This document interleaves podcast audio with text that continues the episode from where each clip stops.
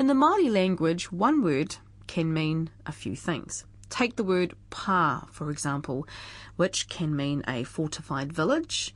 It can mean contact, as in contact in a sport. Uh, it can be said when addressing a kaumatua, or even it can mean to touch, hit, or strike.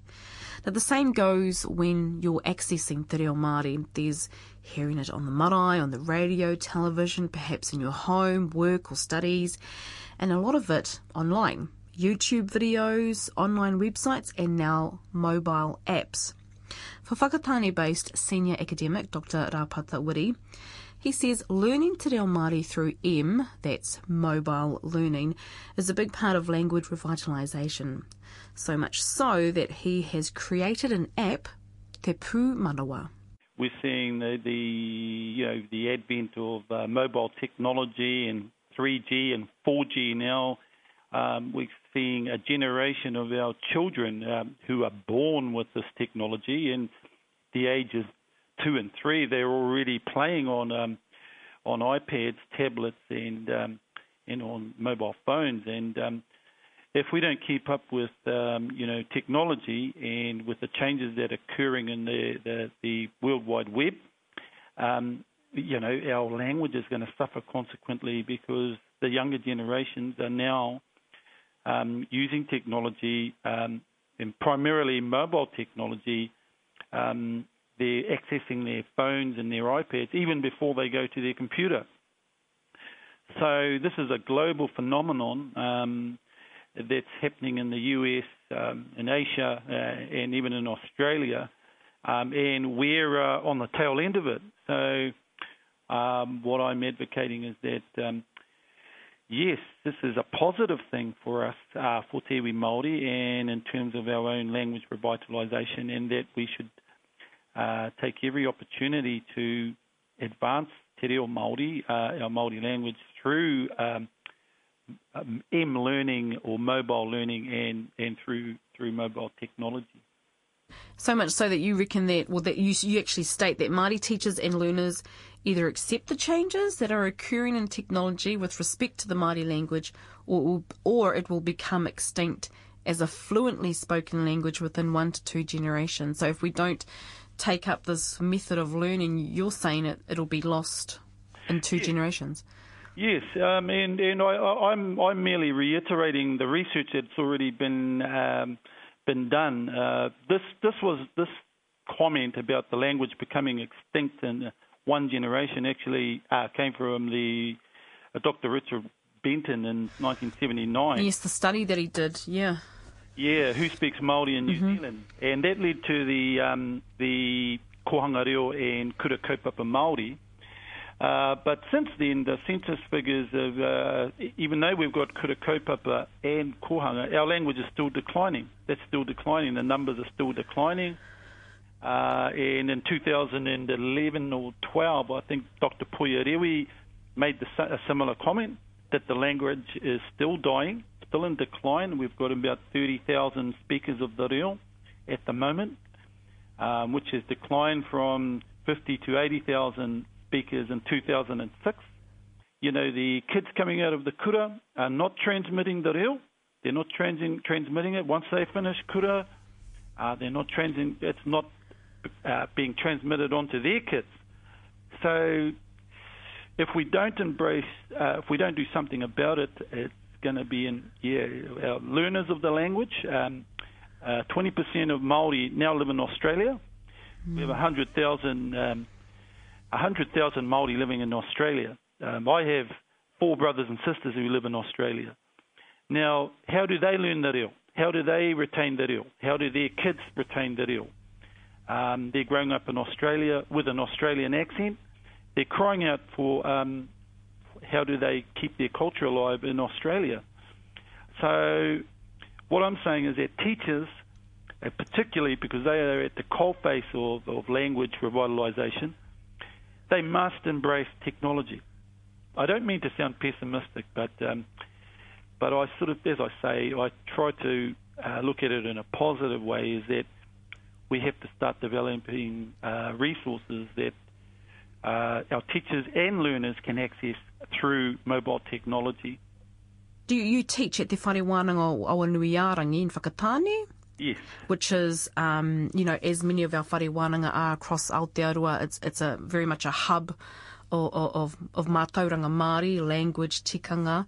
When you have an app or, you know, a mobile device, an iPad, and you are learning te pūmanawa and this method of learning te reo Māori, does it essentially take away from that kōrero, that wānanga environment of learning te reo Māori and having it, having you absorb te reo as opposed to being, you know, in your lounge with you and your phone? How are you really absorbing te reo Māori?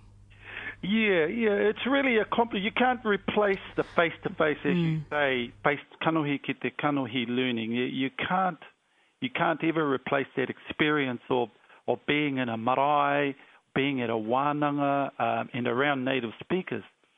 However, the, the demographics now are showing that our people are living in you know in, in different environments now. That 75% of our people are in urban environments.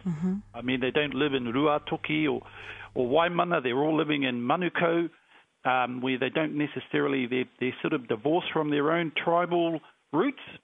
Uh, many of them. Um, so so no, I, I do agree with you that, that you can't ever replace that what we do is just provide a complement to for them to be able to practice the reo in their own um, home or uh, in their own space. Of course, if they, they need to learn the, the, the true essence of their own culture and their own language, then the best places to learn it in their, is in their own marae and in their own home community. Another thing we've found in our research um, is that a lot of people are um, a whakamā to to to say things uh, incorrectly in front of a class. So they're a bit shy. hmm Very shy, yeah. So one of the advantages of of M learning is that they can practice their Maori language at home uh, by listening to the app. They compare themselves to the expert speaker uh, who's on uh, been recorded on the app. When they're comfortable with their pronunciation, they can submit their kōrero or their oral speech to their tutor in private. So no one's listening and saying, oh, you know, you don't say rotorua or tauronga, it's tauranga, you know. But um, this way it eliminates the occurrence of whakamā. Yes. So Te Pūmanawa available um, for download www.māori.ac.nz. There is a free trial, but the, uh, because it is a nine module, so there's nine modules, and it's it's sort of like a, a a course in, in Te Reo Māori. Yes. Because it costs. I mean, you know, where does the money go to? Does it go to Awanuiarangi?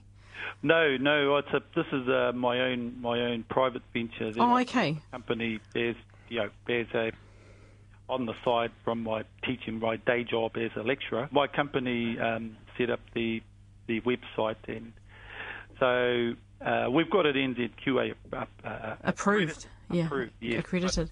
Yes, yes. So that if, if people do it as an approved course, that money doesn't come to me. That goes to the institution, who I can't name at the moment. Okay. But but that's your standard course fees that people usually pay to. So then, Rapata, are you, are you the tutor, or you have a set? you- Do you have tutors who? I- I'm the main tutor. I'm the main overseer, but I have I have online tutors that you know I contract. Potentially, if it's an app, does this mean it's available worldwide? Yes. So you get people um, from all over the place. Um, yeah, uh, making inquiries from Australia, US, China, even. This could potentially be a bit overwhelming if you get a lot of people wanting to learn te reo Māori. Uh, could you do? You, can you cope with that? Well, to be honest, I, I, I'm- I'm just I'm getting overwhelmed already. I, I, I didn't realise I would get it would get so much publicity. To be honest with you, and it is overwhelming. so I'm I'm sort of turning now to these institutions and saying, look, um, I need help. I've got a, I've got this program here. I'm just getting bombarded by uh, people who. You know, who want to learn. Most of them just have queries, you know. But I Yep. say, look, you know, you know, will this help my deal? Well, of course. Um, you know, has it got NZQA approval? Yes, it has. The New Zealand Qualifications Yeah. Authority have endorsed it. Um, so, it, you know, but yeah, it is. It is a little overwhelming to be honest. And another thing, I suppose, Rapata, is that it can be all, you know, f- well and fine to have, you know, yourself learning te reo Māori. Yep. But um, what I've learnt with technology, especially when you've got, you know, a tablet and, you know, you've kind of upgraded your phone to a, maybe an iPhone or a Samsung or whatever, that as soon as something happens, if it takes ages to load, if the system yep. crashes, um, if you can't hear anything because the audio hasn't loaded, that's enough to kind of make you turn off straight away. So technically, this has got to be pretty onto it.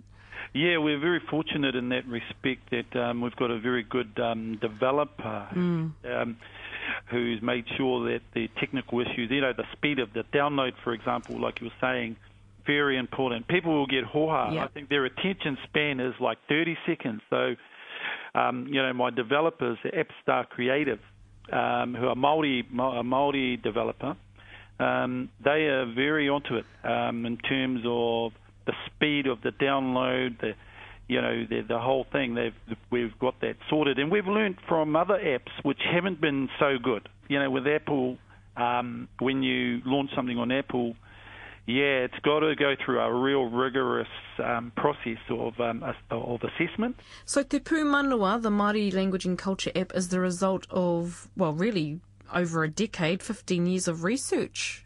Yeah, yeah. I started. Um, I graduated uh, with a PhD in in uh, from Auckland University in 2001.